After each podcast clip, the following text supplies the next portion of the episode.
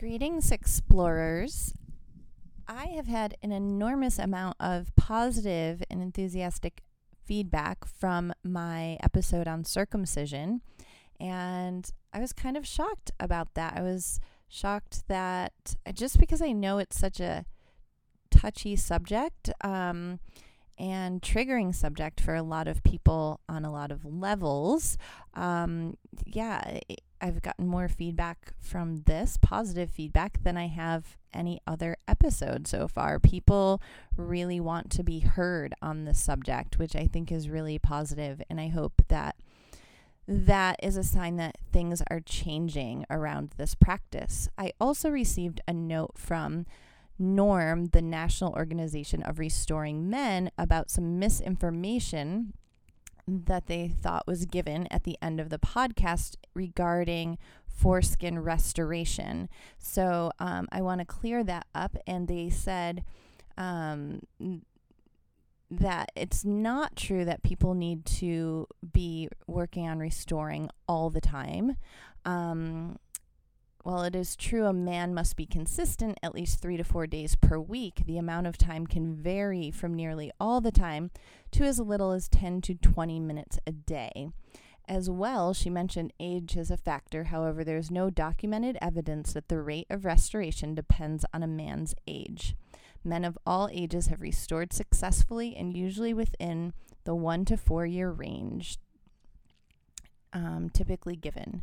The time it takes generally depends on how tightly cut a man is or how much skin he has to grow, his overall health, and other factors influencing skin growth, such as genetics. In addition, there was no mention of a manual foreskin restoration, which requires no tape or device and is very useful for men just starting out who, or who are very tightly cut and can't yet use a device.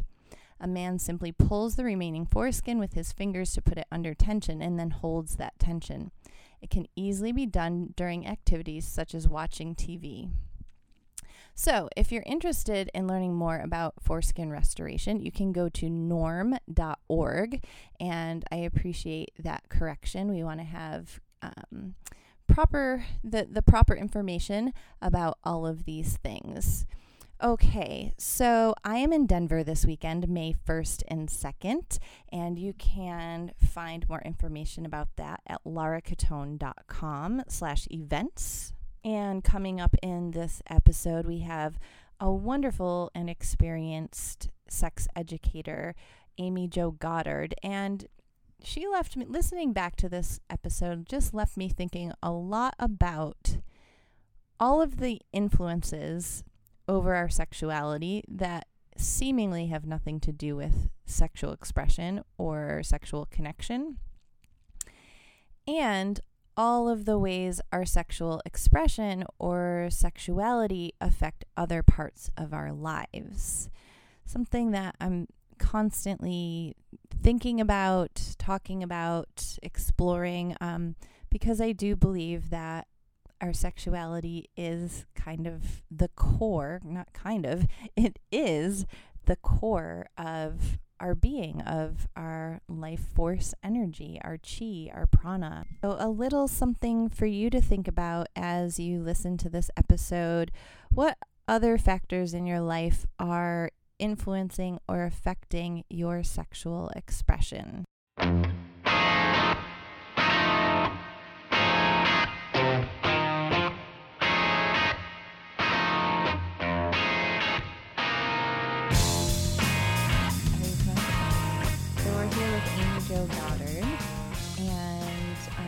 Yeah, can you just share what you're doing in the world? Oh, I'm doing so much in the world. This is a big year. Uh, I'm in the final editing process uh, for my forthcoming book, Woman on Fire Nine Elements to Wake Up Your Erotic Energy, Personal Power, and Sexual Intelligence. So that's coming out this September. Uh, we're also doing a second edition of my first book, Lesbian Sex Secrets for Men. And we're doing an ebook for the first time. We haven't done an ebook of that yet. So there's a lot going on in terms of publishing. And I've really been in writing mode over this last year and, and really finally um, putting my process the, that I really work with people uh, the, the framework that I use to work with people uh, into hopefully a, a practical and interesting book that will help people really elevate their sexual lives, which is what I love doing in the world.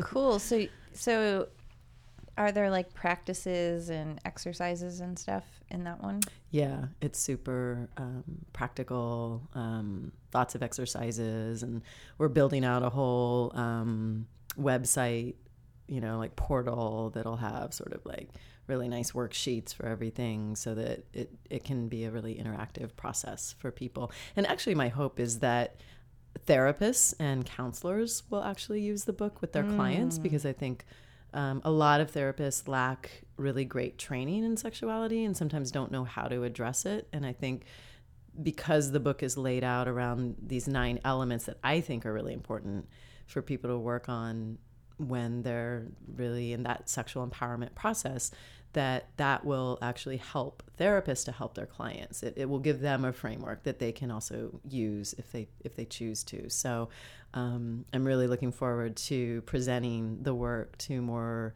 therapeutic communities and um, family counselors and things like that, where Amazing. where it could be a tool for them. Yeah. So what are the nine elements? The nine elements. Uh, they start. It starts with voice. I think voice is. Uh, critical that we figure out, you know, you know, there's that internal voice of sort of like all the stories we have about our sexuality and our history and the way that we've framed it for ourselves and then the beliefs we've created around our sexuality. So so it really I think starts with that. And then that external voice is, you know, how am I communicating about sex? How am I talking about my story to others? Mm-hmm. How am I sharing myself and then also just like am i can i even be vocal sexually? You know can i even use my voice sexually? So i think there's a lot of elements with voice so i start with that because anytime a client comes to work with me whether it's a group program or a private client there's always issues around that. And so i want to get that on the table and start to really dive into that and help them develop skills around that early so that we can continue to work on that throughout our work yeah, that's it's a pretty edgy place to start. When you know, it's like that is the hardest part for people I feel like is communicating and yeah. speaking speaking your truth, getting in touch with yourself and yeah, and then speaking to others or communicating to others about sex is wow. Yeah. yeah great. Yeah, in the big in the beginning, it's really more about like what are your what's your internal voice saying? Uh huh. You know, um, what are the beliefs you've developed around sexuality in general, around your sexuality, around who you are as a sexual person, mm. around your mm. body, around your ability to have relationships. You know, we we you know, it's really a sexual history taking that uh-huh. that I'm uh-huh. doing with any client. Um, so I give people some some ways to work on that on their own, and you know, I do think that some of that work, depending depending on where people's belief systems have gone, sometimes you really need support. You need help around that. Um, so again, I think that's that would be a great process for a therapist to utilize and, and work with their clients with. So, mm-hmm. okay, what else? What so voice is uh-huh. first.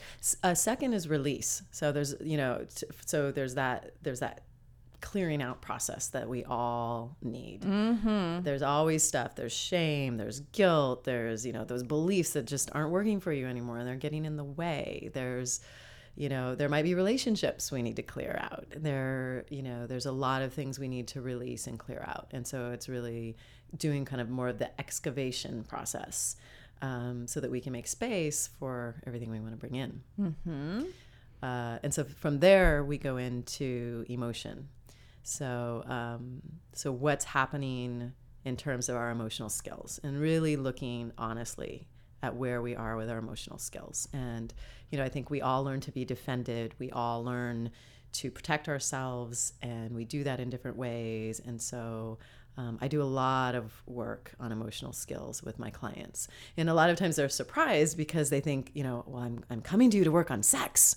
You know, there's something happening in my sex life that brought me in the door.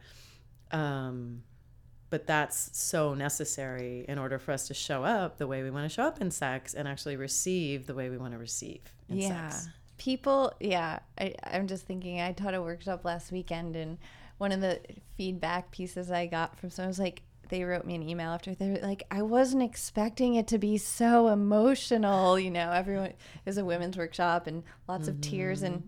You know whoever shows up with whatever is present but there's a lot of, of that piece of that emotional movement mm-hmm.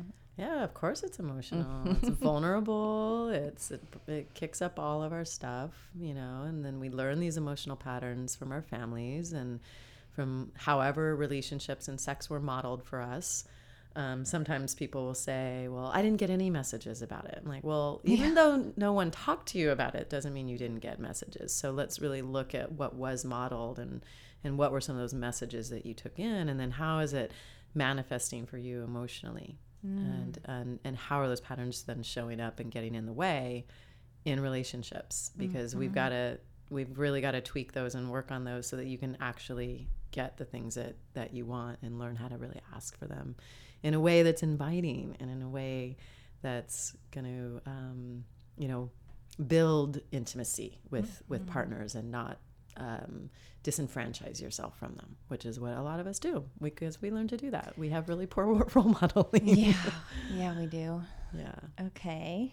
So emotion is three. Four is the body. So of course, the body is the site of so much of our sexuality, our sexual expression, our pleasure, our you know our experience of our senses and sensuality in the world. So um, really looking at you know you know a couple that that chapter in the book was challenging for me to write because there's so much and i was like oh my god i i know i can't go into like a whole you know huge thing on issues with body image and the problems in our culture so i address that to a degree and try to kind of get to the core of what's important to understand and what some of the myths are around the body and in particular the sexual body uh, and then there's just there's a lot of education that we just we miss. We do not get um, in terms of how women's bodies work, um, what the female sexual anatomy is, what all of that erectile tissue is, um, how to how to really explore it and, and have pleasure. So, um, and that's really, I'm such an anatomy geek. Like, I mm-hmm. love teaching that stuff and uh, always have. So, that's always one of my favorite pieces in my sexual empowerment programs with women. So, um, so I did the best I could in a chapter in a book, but uh, it's it's a huge topic. I mean, that could be a whole book in and of itself, and there are some of those books. So yeah, so yeah, and it's so important. Um, we were just talking about this in my last interview, naming the parts. Like until yeah. we name them and identify them and know they exist, that you know, how do you even access them? Right. Yeah uh, just go to the left. You know, it might be easier if you could say inner labia. That's that's the part, yeah. you know, or whatever. Yeah, um, yeah, and I just think th- it's such a huge source of empowerment when a woman, when anyone, but I think because there's so much ignorance about female genitals. Um, that when we really come into uh, like a much more comprehensive knowledge of what's really happening in terms of our parts like that is a huge source of empowerment you know i know for me that was a, a huge site of my own empowerment and, and, where like something very very big elevated in me and mm-hmm. sort of like mm-hmm. i have this knowledge about my own body and it's not you know and especially with the genitals where it's like we're used to going to the doctor and and they get to look but like I've never looked or they get to touch and they get to probe and you've never done that for yourself mm-hmm. you know so having you know really coming into that full agency of like this is my body and I I this is my domain you know and you know I can go in and talk to a doctor with authority over this body mm-hmm. which is mine mm-hmm. you know mm-hmm. and I want that for all people Yeah. Yeah, absolutely. Mm-hmm. Yeah. So body's big. Um, and so then from there we go into desire, which is, you know, gosh, there's just so many issues around desire. Um, women come to me with desire issues all the time. You know, it's like it, what? Oh, it's ev- there's a list. There's a long list of them. You know, it's either I don't have any, and I don't know what's wrong with me it's um, I used to have desire and it went away. Where did it go? Or it's uh, my partner and I have discordant desire, like either I want it more or they want it more, and I don't know what to do about it, and we're having trouble. Um, or it's you know, actually for a lot of women, what I find is like they really don't know what they desire. Yeah. They really have no idea. Um, I've been talking a lot with the women in my women's sexual empowerment program about this lately. We're coming up on our third weekend, which is all about desire and communication. And so I've been giving them a lot of assignments around desire and helping them to kind of prep for that work um, that we'll do together. And you know, even at the last weekend when I was kind of starting to do that lead in, one of the women said, I just, I, could could you make like a master list of of things we could want? Because i don't even know what to want. Like wow. i don't know what to ask for because i don't know what's on the menu. Which if you think about it that would be really hard. Like if you went into a restaurant yeah. and you sat down and the waiter came over and said well what do you want and they had never given you a menu and you had no idea what they could even make for you or what ingredients were available how would you know what to order? Totally. That would be very overwhelming. You're like uh i don't know. Should i have a banana mash or do i want rice and beans or maybe you can make me a pizza right? You i mean you wouldn't know. And right. so i think that's really how a lot of women feel. Mm-hmm. it's like they're in this huge domain of sexuality and, you know, my view is that, you know, and I think particularly for heterosexual women, they've been following a very male model of sexuality their whole lives, you know, and we all learn that model. Mm-hmm. All of us mm-hmm. learn it in the culture. It is ubiquitous. Um, you know, I think more and more people are starting to question it, and we're starting to get away from this um, this really limited idea of what sex is and what it should look like and what roles we should play you know but really uh, you know particularly for women who partner with men they tend to just follow. And so it, it, you know sex takes on the trajectory of you know what the guy wants you know and and oh now i've you know we've had intercourse you know and that's the pinnacle and now i've ejaculated and it's over you know and that's that's really the story that so many people are living Mm-hmm. So when you start talking to them about like you could ask for other things and you could want new things and you could have sexual firsts, it's like, really? Like, what would that be? Right, right. Yeah. And I, I also think there's a piece around be, like feeling deserving, like you can even have a desire, particularly for women, mm-hmm. right? They're like, they feel shame of in even having a desire, sexual or otherwise, oh, because. Oh, yeah we're totally. so cultured to take care of everyone else, yep. right? Yeah. It's a huge piece of it. You know, I feel like a lot of the work I do with women is helping them really, you know, learn to receive um, and and quit the people pleasing. You know, yeah. there's a huge section on people pleasing in my book because it's there's never been a client that has walked through my door that we didn't have to work on that. No. Every single client I've I, ever had. I worked on that. still, I mean, I've been doing this a lot of self transformational work for a long time, and I've gone pretty deep, and I still see that shit coming up. It is we're oof, socialized that yeah, way. Yeah, it's Absolutely. intense. yeah. Yep. I think it's you know, and then that it can show up, you know, in less harmful ways sexually, but there's some actually really harmful ways that could show up sexually, you mm-hmm. know, and mm-hmm. especially over time mm-hmm. um, when a woman is setting aside her her desires and just always doing what this other person wants, whoever they're partnering with or whatever people they're partnering with, um, and just meeting their needs constantly. Um, sometimes people end up doing things they don't want to do. Mm-hmm. Um, there mm-hmm. can be a lot of regretted sexual experiences um, and a lot of emotions that then get pushed down because then we don't know how to deal with that and there's not skills to deal with that and then it, it ends up leaking in anger or in in the defensive mechanisms that people build up um, and it makes a relationship really toxic mm-hmm. so it's it's a big piece yeah and where do you fit people pleasing into it? does it belong in one of the nine steps or nine was it yeah the nine elements elements yeah, thank um, you yeah i think it's an emotional piece you know i think it's yeah. an emotional skill um, so that's kind of where i talk about it but you know it shows up in lots of ways um, and definitely you know around desire and i think that's that's again as you said you know a really big reason why women don't know what to desire because it's like but i'm just supposed to please you and mm-hmm. that's what i've been trained to do. And you know even though it's 2015 and you know we've made huge strides you know there that still really exists i think on an interpersonal level for the majority of women. Yeah. So. Okay so what's after desire?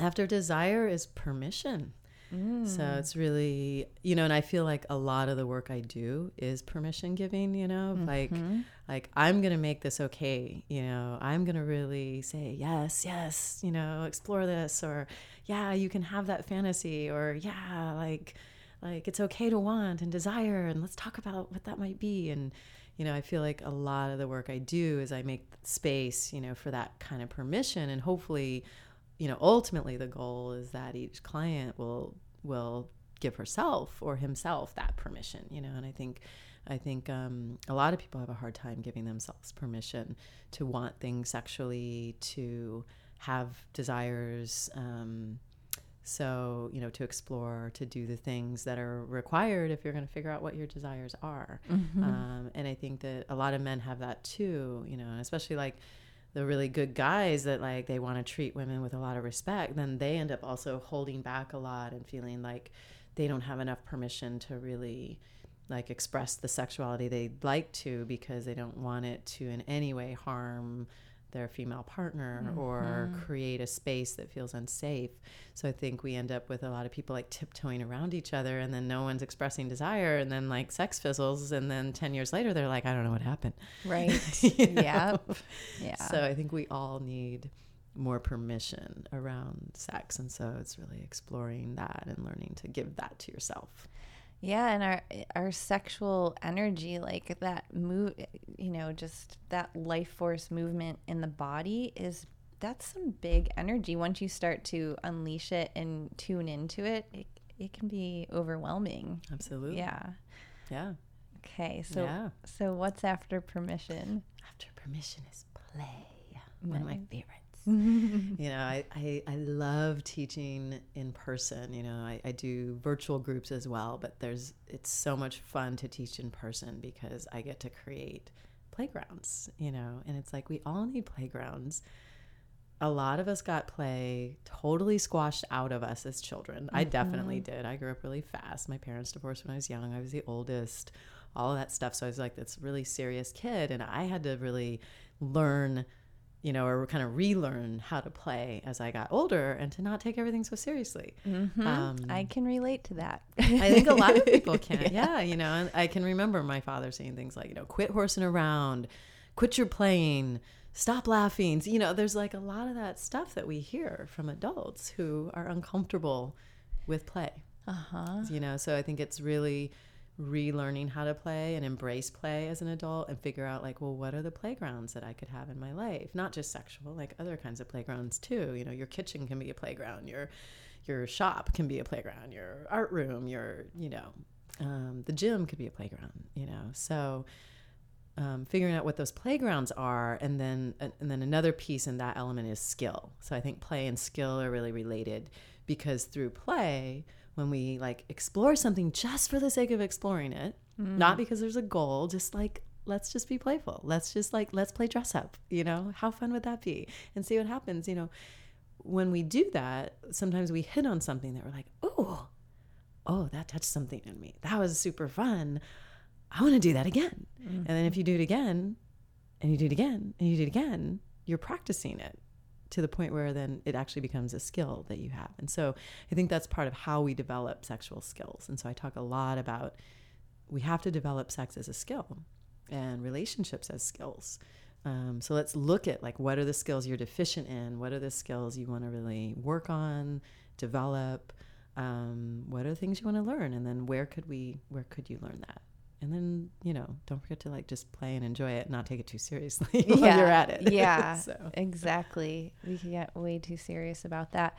I wish that was there was more messaging around the skill building part of this because I, I feel like people get in relationships especially i work a lot with moms mm-hmm. um, most of which are not having sex when they come to me and and um, you know, it's like, oh, well, this is something you have to constantly be cultivating. Mm. And they're like, what, huh? No, that means we're broken, you know? And no, it's just, you know, these are seeds that need like watering and air and sunlight and attention to continue to grow. Mm-hmm. Yeah.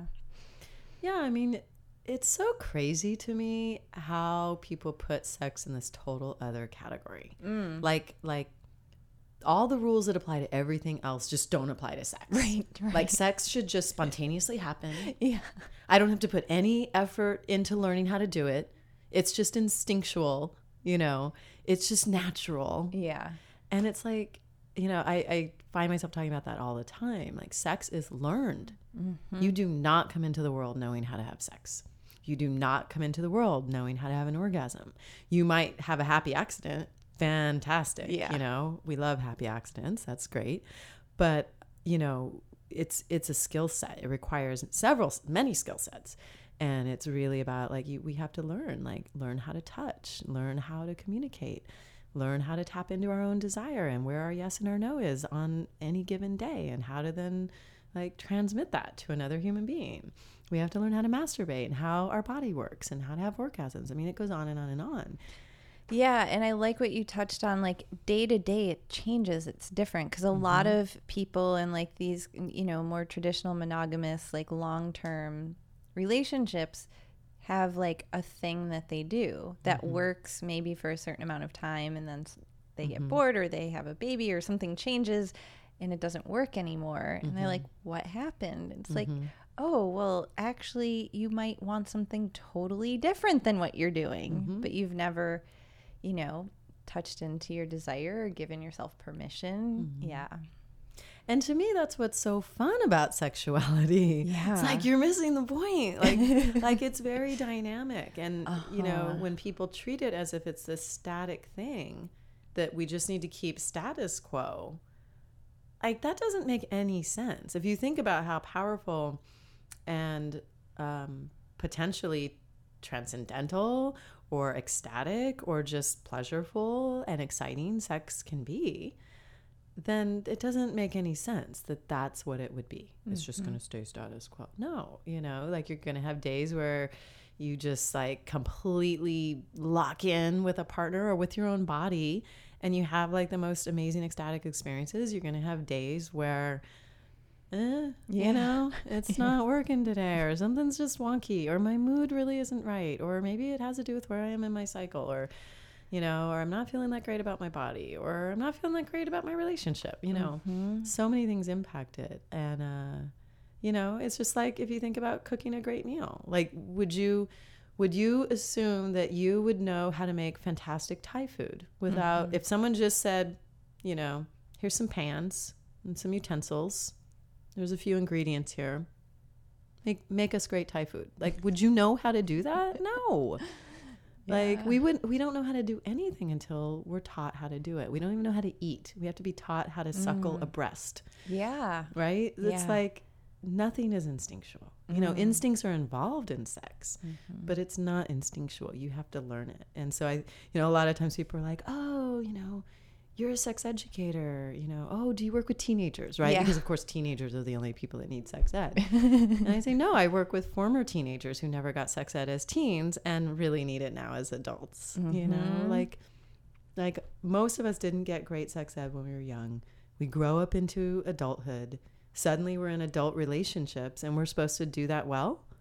Yeah. With what preparation? with no body literacy at all and mm-hmm. no communication skills. Right. Very little emotional literacy unless we had Yeah. like a super healthy, well balanced family that taught us emotional skills. So, uh, where, uh, you know, adults need sex ed too.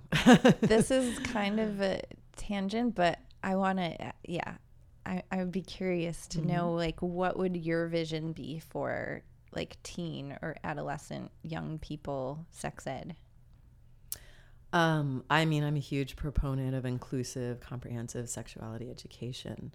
Uh, I'm very lucky that earlier in my career, I got to actually participate in that uh, in New York City public schools. And um, and worked in an alternative school where I was really trusted by faculty in the role that I was there for, and I was able to teach a comprehensive class. Um, Can you d- define comprehensive? Because I Yeah. also know that actually sometimes those words get co opted by things that aren't truly comprehensive. and that program even did. Yeah. So that was what was interesting. Um, you know, I was working through an agency in New York City, and we were able to go into these schools and do this work. And so the idea with comprehensive sex ed is that we're not, you know, we're going to talk about abstinence, but we're not just going to talk about that. We're also going to talk about contraception, and we're also going to talk about relationships, and we're going to talk about sexual identity, and we're going to talk about the body, and we're going to, you know, we're going to cover like all of, of these major areas of sexuality. Um, I think, you know, in an ideal world, we would be doing sexuality education from pre K to adulthood. And that would just be the norm. That, of course, you know, and when I say that to people, you know, and in that program we were doing, you know, pre K through 12. Uh, and when I say that to people, they're like, what? yeah. What were you teaching kindergartners? You know, they're like horrified. Like, like, yeah, we were showing them sexual positions. You know, like, what do you think? Like, but if you think about it, like, well, it, it's just like any other subject. You know, when a child is young, like, you're not going to teach a kindergartner algebra. Right. You're going to teach them their numbers. You know, Yeah. You know then you're going to get in some into some addition and some tr- subtraction you know then you're going to work on multiplication then you know. So sex ed is no different it's the same thing. There are age appropriate things there are really really great guidelines that uh, have been developed by the sexuality education and information council for the united states um, also known as SIECUS. they've developed guidelines for you know k through 12 everything that you know is age appropriate that should be taught to to children. Um, so and and that was done with a large task force of of experts. So um, you know i think you know the guidelines exist and the research exists that shows um, that this is important um, and and effective. So you know but we're still living in this moralistic you know puritanical place where there is no division of church and state and Mm-hmm. and and we don't do it. But i think if we had that my god we would be I, such different people I'm by the getting time all yeah lit up here, like smiling because I'm imagining a world where since kindergarten we learned about our bodies and Mm-hmm. communication and emotions and wow, right? Wow, yeah. And how much sexual abuse could actually be yes, um you know not all of it can be avoided of course. Children you know don't they're not in a power position of course but you know like teaching children about like what's good touch and bad touch and and that they get to have boundaries and that this is their body and really teaching them an agency over that body and an ownership over that body um, and then how to communicate if something isn't right. You know those are super important skills that that young people need and um, you know god i've just heard so many sad stories over my career. So many experiences people have had where they just they didn't know how to talk about it or they thought they shouldn't or there was so much shame or there was no adult in their life they felt like they could. And you know if we had that kind of education every child would know there was an adult they could talk to right, even if it wasn't their parent. Right, um, and they'd have some skills to talk about it. Mm-hmm. but we don't give that to us you know? Someday, and god forbid we talk about pleasure. Oh, Oh goodness. yeah, that's that's that's the other piece that comprehensive, you know, ideally comprehensive sex ed would include pleasure. absolutely. Yeah, absolutely. Yeah. and it's like the p word it's like this bad word or something. It's really crazy you know Mm-hmm. this world that we're still living in uh, and that you know like do you really think kids don't know it feels good and that that's why people want to have sex like obviously they know why don't we like address that instead Yeah. of trying to scare them out of it Yeah. um, you know young people don't respect adults who do that and Mm-hmm. they have a lot of respect for adults who will answer their questions honestly and just create space for them to just to grapple with difficult things to have conversations that they don't get to have we all need that and adults Mm-hmm. need that you know so adults come to me and they're like telling me things they've never told anyone because they learned the silence around Mm-hmm. sexuality hmm Yeah. How often do you get? I've never said that out loud before. Oh, I've all the time. I, it's it's Yeah. that's a permission piece. It's such an honor, and I look forward to the day where like I don't hear that as much too. You know. Exactly. Yeah. yeah. yeah. Okay, so I want to ask you more about your background, but we're gonna loop back to the last couple um, elements. Yeah. So the last two are home, Mm. uh, which is really about, you know, I, I realized years ago that what, you know, and I went through my own process around this um, in, in many different ways too, but I realized what was really required was that we have to come home to ourselves. You know, there's so many ways in which we abandon ourselves Mm. and we're leaving ourselves in our relationships. We're we're leaving ourselves in our sexuality. Um, we're dissociating. We're just we're we're going outside of ourselves to please other people. Um, we're pretending we don't have needs. We're forsaking ourselves, and uh, and so to me, home kind of brings like all those pieces kind of come together in home of like, what does it mean for me to be really at home in my sovereign self?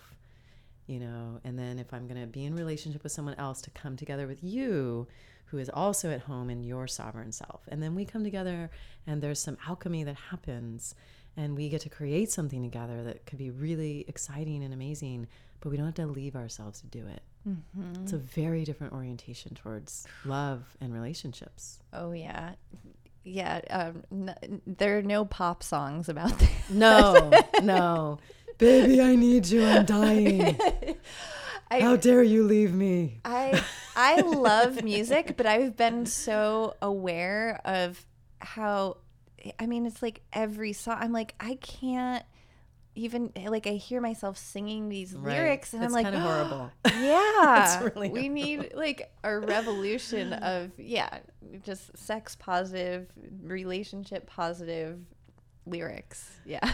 I have this friend, Dave Booda. Uh, it- he actually wrote a song making fun of that. You know, he he talks about he's this great musician uh, based in well, he was based in California. I think he's he's traveling the world right now. He's in Bali or something, but he has this great song where he's like, you know. After you've read enough Byron Katie and and like done all this work on yourselves or gone to Landmark Forum or you know like whatever the work is you're doing and you've really become conscious, you just you can't listen to those songs. He's like, I just can't can't write those songs anymore. Yeah. So he just wrote like the most ridiculous like version of like that like all encompassing, you know, like I'm nothing without you, like horrible codependent, you know, Yeah. song. oh, And it's just like yeah, I really appreciate that. It's so funny. it's really true. Um yeah. so yeah, so home and then fire, of course, because the book Mm. is Woman on Fire. So the fire, you know, really is that core part of ourselves, that that sexual energy that I believe is the core of all of us. Mm-hmm. Um, you know, sometimes people are like, "I lost my fire; it went out." I'm like, "No, it didn't go out. There's still an ember or something there." Mm-hmm. you know um, i think we all start from that energy that energy is our core we have a well of energy inside of us that we draw from to create everything we are here to create whether that's art or music whether we're making love whether we're making babies making family or community um, cooking a delicious meal you know um, creating a business creating whatever whatever it is we're here to create uh, creating beauty in the world. You know, we use that energy. We draw on that well. So, um, so it's really tapping into that well and and allowing ourselves to be really guided from that like core sexual and erotic energy um, that has nothing to do with you know anybody else. You know, we can choose to share it with someone else if we want, but it's really our energy and our core fire. So, Mm. so I end the book with that because. Uh, you know, it seemed appropriate. I'm excited about this book. Yeah, yeah, I'm excited this too. is a Thank g- you. good teaser. Okay, uh, where can people? You said people can pre-order now. Yeah, it's already on Amazon. If you just look up Amy Jo Goddard and look, you know, Woman on Fire. There's other things called Woman on Fire, but if you search it with my name, it'll come right up. Please pre-order it. I Order your copies. Am Order it for everyone who's going to have a birthday or holidays after September. it comes out Yeah. in September. So It sounds amazing. I mean, just those little, I mean, you just gave us like nine little t- tidbits that were so full and juicy of good stuff. So. yeah, there's yeah. great stories in the book. There's you know I Mm. include client stories and some of my own stories. Um, but yeah, it's you know so it's hopefully interesting and also practical. You know, I'm I'm I'm a fan of making things really practical and and feel it. I want them to. I want it to feel attainable for people, um, and I don't think there's anyone that can't work through those things and and take themselves to a whole other level. Mhm. So yeah, That's huge, the attainability of it, because I think that, mm, I don't know, I've been thinking about this in the last couple of days how, you know, like back to pop cul- popular culture, but like Cosmo, right? Like every freaking cover of Cosmo is like the best orgasm ever. I know. It's like, well, if you were really giving that information, you wouldn't need to keep putting that on every cover, you know? And so there is this, I, I think a lot of people are walking around feeling broken because they're not having like, you know, ecstatic sex. Meanwhile, they have no idea what that even means. Mm-hmm. Um, or looks like, or feels like, or what's possible, or what you know, all of those things. The so bar is so low. yeah the bar is low and then then what's kind of put out there is like a token seems so far away it's like what are the steps and so Mm-hmm. you're kind of like this is actually all already in you and here's how you start to work with it Yeah, Yeah. exactly. And just breaking it down because I think you know a lot of times um, women will come to me and they'll say something like, you know, I I know there's some work that I'm supposed to do, and I know it has to do with this part of me, with my sexuality. Yeah. like I don't, I don't, I can't really put my finger on it. I just know that if I worked on this part, it would change things for me in a really big way. Um, and I and I think it sexual it is that powerful. I've just I've watched that transformation in so many people. I've gone through it myself, um, and I've seen what that means for people. I mean, people, you know, women stand up for themselves more in the world. They express themselves in a bigger way. They demand more money at work. They, you know, they own their worth and they take up space in a different way. I mean, there's just so many ways that doing this work on the sexual self impacts everything else. And, absolutely and we can't ignore it. And I think that's what a lot of people do. They stuff it down and they're like, okay, okay, yeah, I'll go to therapy, but we're not going to deal with that, you know? And a lot of therapists don't deal with it and don't ask about it, you know? Um, yeah vet your sex therapist big like Mhm. get good recommendations like from your sex educators or yeah 'cause Yeah. even sex therapists have quite a range of Yeah. skill and, Yep. and philosophy Yep. Mhm. yeah, you have to find a fit. Um, but yeah, I mean, it's such an incredible process, you know, and so transformative when people really step into their own sexual power and what that means for their personal power in all areas of their lives. I love that you end with f- fire and you have the elements, you know, they're the 9 Mm-hmm. elements because that fire is transformational. That's what Mhm. that element does. Yeah. Yeah. Exactly. Yeah. And it also gives you that energy to move forward and ignite. Yep. Yep. Yep. Awesome. Um, okay, so I want to hear kind of like your background, how you ended up here. I, uh, well, I was definitely someone who growing up like had no adult I could talk to about sex. Um, I grew up with a single parent in a single parent home with my father, which was really unusual in the 70s and 80s. Um, it's still unusual, but it's more common that, that parents would share more custody. And, you know, but usually if one parent had custody, it was almost always the mother. So, um, and my dad was in the military. Um, you know, there just wasn't conversation about sex in our house. I didn't feel comfortable talking to him about it. I don't think he felt comfortable talking to me about it. We didn't have that conversation. And my mother, you know, had been a Catholic. She called herself a recovering Catholic. Um, and so there was just a lot of prudishness and, and also a lot of difficulty around sex. So I just, I really, I didn't have any adult that was talking to me about it. And I never got any sex education. Um, I went to three different high schools because we moved around so much. Um, and so at the time when maybe I would have gotten a little bit, uh, I didn't even get that because it's like just my education just kind of got a little bit screwy because of so many schools. So, um, so it wasn't until I went to college that I got any sex ed and I took I took sexuality immediately. My freshman year, I was like, oh my god, I couldn't wait. I was ecstatic to take that class because I had gone through all kinds of hard things. I'd gone through unplanned pregnancies. I had gone through um, sexual assault. I had, you know, I had just, you know, I didn't know how to have an orgasm. Um, I had been shamed about my body. I talk about that in my my TEDx talk. Uh, you know, I got shamed when I was really young, and then that kept me from touching my body for 10 years. I mean, it was like a really powerful shaming experience. Um, so I was really, really in the dark and really isolated, you know, and I went through a lot of like scary things and like didn't have anyone to turn to. And I just, you know, I became a, a, feminist activist in college. And, you know, and, and when I got the education finally, I just sucked it all up. I just, I read like the Masters and Johnson's textbook cover to cover. I don't think I ever did that with any other textbook. um, I highlighted. I still have it. It's like got all my highlights all throughout. Um, you know, I really took it seriously because it just it just opened up so much for me. Mm-hmm. I got so much permission.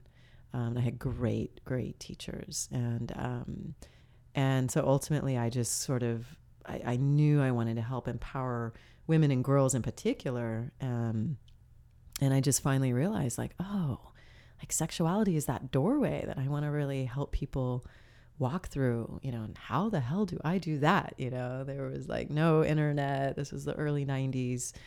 Um, you know, I went to a library to figure out like where do you even go to study this, hmm. uh, and that took me to NYU to get a master's degree in human sexuality education. I knew I wanted an advanced degree because I wanted to be taken seriously about it, and um, and I was taking it really seriously.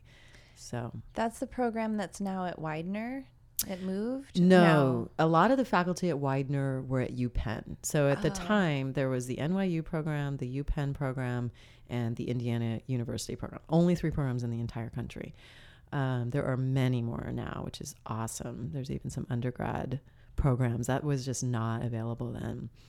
Um, I wasn't going to Indiana, so it was between UPenn and New York. But I really wanted to go to New York uh, and to NYU. So, um, but yeah, a lot of the faculty at UPenn went to Widener. But yeah, both the UPenn and the NYU program no longer exist. So sad. It's really sad. Mm-hmm. So, you know, you would think that schools would see like, oh, this is something really different that we could offer. And it would be really great, but they get scared and the conservatism I think takes over and they don't support it. Mm-hmm. So yeah, gosh. Yeah, I, I I'm dying to go back to grad school, so I've done a lot of research and there's not a lot of option. Well, I want to go through my PhD, mm-hmm. which is even less and especially in education, you know, not doing like research or psychology, you know. Yeah. Yeah. Yeah, there's different doorways you can kind of like get there through. Um, I talk to people about that a lot. You know, some people choose to do like a master of public health yeah. um, and focus on sexuality if they want to do a more public health angle. There's um, human rights angles that sometimes people like Columbia has a great program in human rights. Mm. Um, Carol Vance is up there. So there's people doing great work. And then, of course, there's tons of gender studies programs now and stuff like that. But yeah, I think in terms of like, yeah, really wanting to be an educator, there's not a lot of them. Mm-hmm. So. And do you feel like your did your education at NYU kind of set you on the path or did you have to like keep exploring beyond that? I mean, clearly you've probably constantly been educating yourself and exploring, but um, I'm just curious like how, yeah, where that education landed you compared to like where you are now. Um, I think what my, what the program, you know, I think there it wasn't necessarily the best program in the whole world. I learned a lot. Um, I met amazing people. You know, I loved the cohort of people that I was there with. Who we were all on a mission. You know, it was a very unusual field at that time. Um, it still is, but it's grown. Were they training you to teach adolescents or adults? Um, neither. Oh, okay. Yeah, it was just it was human sexuality education and, gen- more generally speaking. Um, so yeah, we learned, you know, a whole array of things in terms of sexuality. But um, yeah, it you know, I think the things that it did is it, you know, it did teach me a lot in terms of, you know, and and and got me going on. Oh, here's where I want to explore more. Um, the places where sort of like the program left off, and it got me to really take it seriously. That it taught me how to be a professional who took sexuality really seriously and how to represent that in the world. Mm. Um, and it helped me to network and meet the people that I needed to start meeting um, so that I could do the work I wanted to do, you know. And then I I've sort of done almost everything you can do, in, you know, in 20 years in sexuality. You know, I've worked for nonprofit organizations, I've worked in schools, um, I've taught college um, and graduate school. Um, I've worked as a consultant and a curriculum writer and a trainer, you know. So I've sort of like run the gamut in terms of like, here are all these inroads and ways I could do this. I've done media stuff, um, hosted programs. So, um, wow. and written books, you know. so I've done a lot of things. Um, but ultimately, I knew the job I really wanted didn't exist and I had to create it. Mm-hmm. So, um, so ultimately, I just really wanted to start my own business and create that work. But I knew that I couldn't do that right away. Like I had a lot to learn. I needed to, you know, up my game and and really just work on myself. I needed to develop and and get to a certain level personally. And I think I think every person that's teaching sexuality has to do that. They have to be doing Hallelujah. their own work, and it can't mm-hmm. be like, mm-hmm. "Oh, I've arrived and I'm so sexually fabulous," you know. Um, and I think a lot of people want to come into the field because they think like, "Oh, I love talking about sex and it's super fun," and and yeah, great, that's a great start, you know. But there's real work that has to be done there, mm-hmm. you know, mm-hmm. for you, you know, and you've got to really figure out like what's going to trigger you and what you know i learned some of that early on. I was like mm-hmm. oh i'm not ready to deal with that yet. Okay good you know like you've you've got to do that work and that emotional work and and then really learn the skills of teaching counseling therapy you know whatever coaching whatever you're going to be like whatever the model is you're going to work in so, um, so I spent a lot of time getting really great training around that and yeah. working with some of the like rock stars in the field. I mean, I've had lots of great mentors, and I continue to study with people I respect. Um, I think that that just I don't want to stop learning. I, I want to continue to learn. I think sexuality is fun that way. So absolutely, and it's you know, it's something that we're it's on tap like eh, you can learn about it forever and ever and ever it's mm-hmm. unending mm-hmm. sexuality yeah. you know we're we're very um, in the very early parts of this journey yeah right now. and that, to me that's that was part of the draw to the field yeah you know it was like wow like because i really am a pioneer like i am definitely a pioneering spirit that's that's been the case my whole life and um and i loved that about this field of like oh, you know, this is a field where I like I could really make a mark, you know, where like there's a lot that we don't know and there's a lot that hasn't been done, you know, and and and I want that, you know. I know that I want to I want to leave that mark in the world. Mm-hmm. Um, so so this is my little corner of the world. Yeah. And one of the things that you teach around um, and coach people around is sex and money. Yeah. And this is something that's been pretty hot for me in the past years. Like, I've, I'm totally, you know, as a background as a yoga teacher, like aware of like the energetic connection between those two things and the, and where that lies in the body and everything. But, anyways, it's something I'm fascinated by personally. Um, and I want to hear more of like your take on the connection of sex and money. Yeah, I've done a lot of teaching over the last three or four years around this topic. Um, it took me a lot longer to go through my own financial empowerment process. Um, I did my sexual empowerment, you know, that initial sexual empowerment process very early. Um, so when I really started looking at my money story and I really started looking at like what was holding me back financially. And and like a lot of the things I had believed which even my mentors taught me mm-hmm. you know? Some of my mentors oh bless them. I, I love them and I adore them. Uh, you know but what I was hearing was you know oh well you can't make money as a sex educator and you know and you've chosen your passion you know and don't think you're ever going to make money doing this you know because they hadn't. Yeah. So I really realized wow I need to go outside of the field to figure this part out because nobody i'm looking around at my mentors you know i had sex sexuality mentors, I had feminist mentors, I had spiritual mentors. Um, and I was looking at all of them. They were all women. And the one thing they all had in common is none of them had figured out the money piece. Wow. And I was like, okay, this isn't rocket science. It, it's it's not like there has to be a way. I'm good at what I do, you know. And I think a lot of entrepreneurs feel that way. Like I'm good at what I do, and why am I not making money? And oh yeah, and that's that. It's exactly a story. It's mm-hmm. a story that it, women in particular particularly accept, and um, you know healing arts or helping professionals. Mm-hmm. If you're mm-hmm. helping people, then you should be a martyr and not mm-hmm. make money. Yeah. Oh, yeah. I mean, I, I hear sex educators say stuff like that all the time, you know, like, but it's so important. Yeah.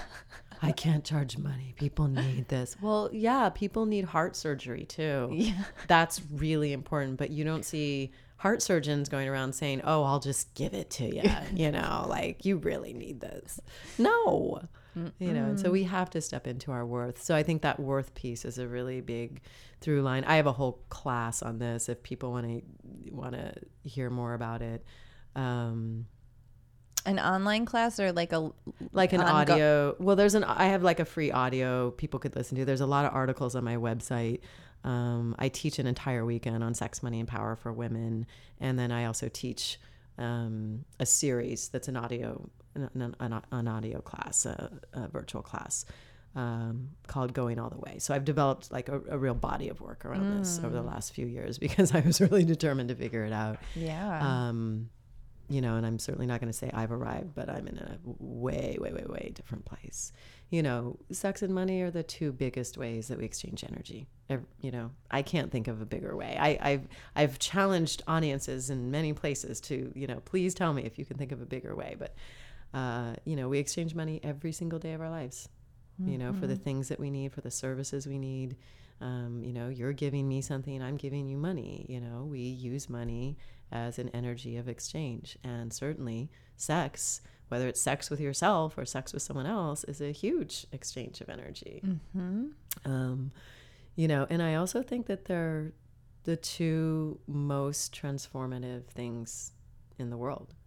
Yeah. Um, you know, and I and you know, if people can think of other ones, I'd love to hear it. You know, uh, but I think that when someone steps into their sexual empowerment, what that does for them in their lives, and when someone really starts to break through around money and make the money they want to make, um, and bring that in, and, and how that can transform their lives. I mean, those are two of the biggest ways we transform. And they're also two of the biggest shame. Yes. Shame places. Taboo. Taboos. Yeah. Yeah. yeah. Mm-hmm. Absolutely. They're the two things we don't talk about, mm-hmm. and then they're the two things that cause that people have the most problems with in relationships and obsession with, right? Yeah, it goes on and on and on. Yeah, I've got like my ten ways that sex and money are connected. Mm. You know, mm. it, it's like there's there's certainly more than ten, but um, but those are some of them. You know, and there's just like there's a big thing around receiving and giving. You know, like that receiving and giving energy, and really getting clear with that and learning how to. I mean, it's like if you can't receive sexually, how do you think you're really going to receive the money that you want to have? Mm-hmm. You know, and I've seen it show up in interesting ways. I mean, I think people run parallel um, patterns around sex and money. Totally. And people hate to hear that. Yeah. usually, but you know, people really do. And a lot of times people will come to me and they're like, God, I'm having this sexual issue. You know, I'm I'm not getting erections, or uh, I have my desire has plummeted, or whatever. And if I start to ask about money, like, oh yeah, I, I recently lost my job, or you know, I've been really struggling. You know, I've been having all these self worth issues around that, and self esteem. You know, it just there's there's often a connection, and I find that um, sometimes when those sexual issues that like when something kind of goes just wonky um, a lot of times there's something financially that's happened. So, um, so I think we have to really look at our patterns around both and what is my relationship to these two things. And, you know, if I'm feeling shame about having money, I'm probably going to be feeling shame about having sexual pleasure or ecstasy or Mm-hmm. you know and and of course there are two things where desire is really central so Mhm. yeah. And desire and permission. You could Yeah. do your next book can just be, you know, the nine elements for um, financial empowerment. yeah I know, right? let's try to apply this yeah i've i've actually taught them around kink like uh, the nine elements of kink so that's been kind of fun when i sometimes i teach in in uh, kink environments um, but yeah i think there's a lot of ways we can apply the nine elements yeah, so. absolutely.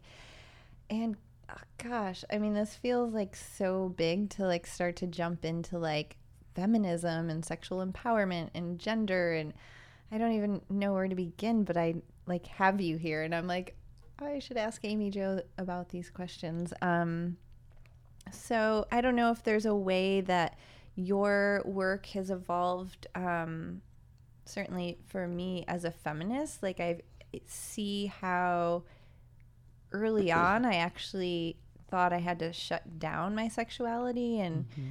um, now there's this like piece around like mirroring the two um, feminine you know feminine empowerment feminism sexual empowerment all of that so i'm just curious like your journey and your work and how the feminist thread is coming through now It's a great question. I love it. Um, yeah, I mean, I think a lot of times when people think about feminists, they think it's like this monolithic thing, you know, and like all feminists believe the same way. But actually, one of the areas where feminists really diverge in, in beliefs and um, practice is around sex mm-hmm. you know, and those battles are still being waged.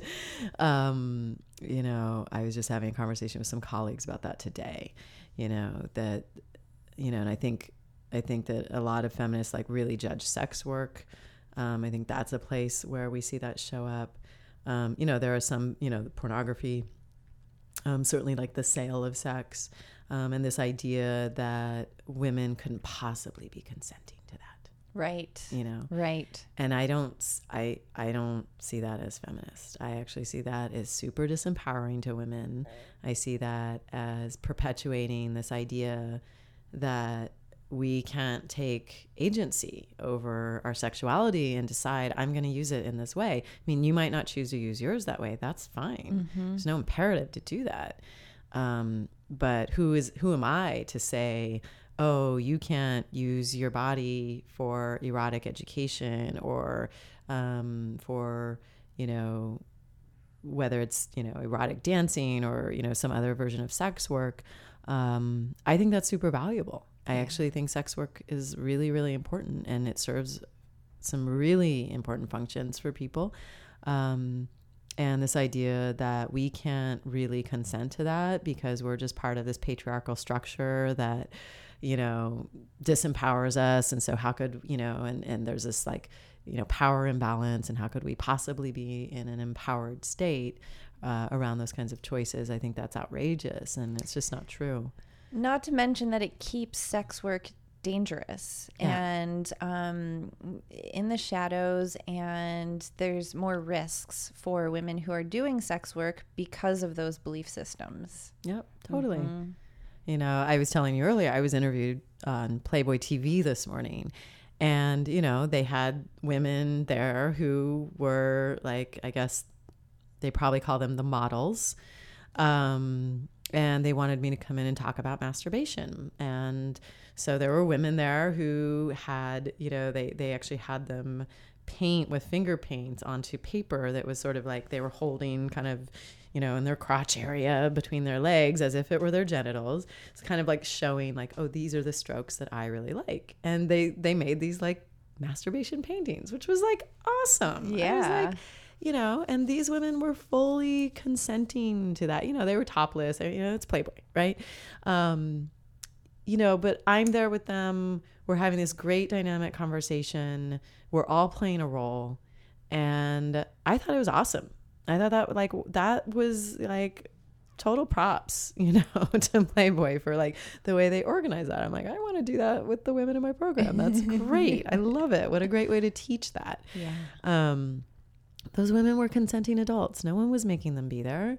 They were in their bodies. They were enjoying being in their bodies and using their bodies to, to teach and, and also to be sexy and erotic and make the show fun. And like, there's nothing wrong with that, you know? And there's a lot of um, feminists who would, would disagree, you know, mm-hmm. hugely. Um, so I think, uh, yeah, I mean, I think sex work and that whole realm, the whole realm of commerce around sexuality, yeah, you know, whatever that commerce looks like, um, I think people have can have a lot of trouble with. You know, for me, it's really about like, to me, my brand of feminism is I'm here to like help you. You know, we're gonna look at the the cultural lies you've learned. We're gonna look at the gender roles that you're playing. We're gonna deconstruct you know, the story that you've learned around sexuality and around your body and around your own power and and help you really create it in the way that you want to create it. Um, and it doesn't have to be, and it's not going to be the way I would create my own, mm. you know. But the the point is that you're going to create it of your own volition, um, and I'm going to help, and I'm going to be that guide, um, and you're going to have support to do that. You know, to me, as long as women are like are are given tools to really tap into their own desires and their own yes and their own no um, if they are saying yes to something they get to say yes to that.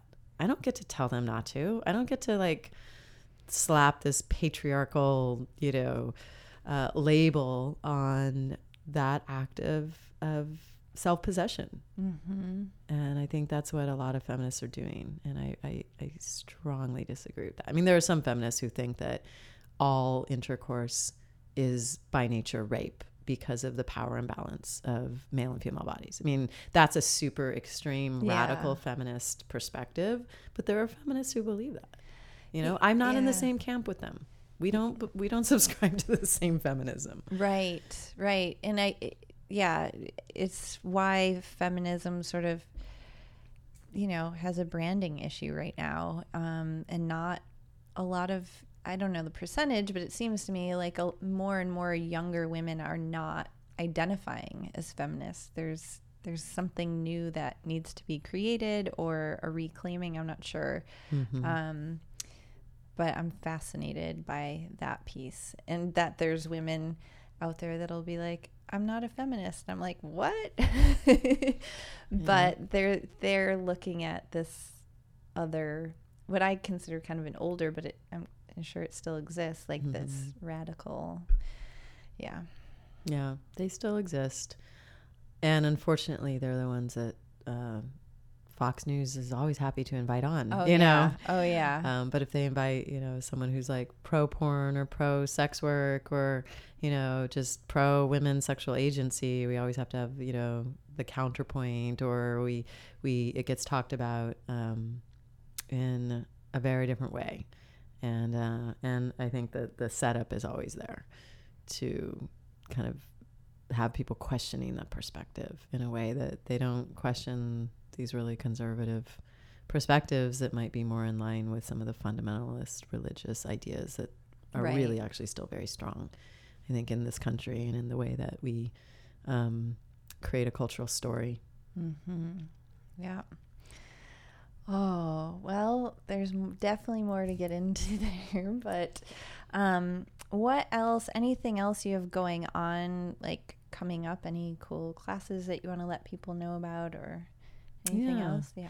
I always have things going on. The best thing definitely is just for people to join my mailing list. Um, I send out articles and videos every week, and in my there's always a "Where's Amy Jo" section. You know, my team can barely keep track of me.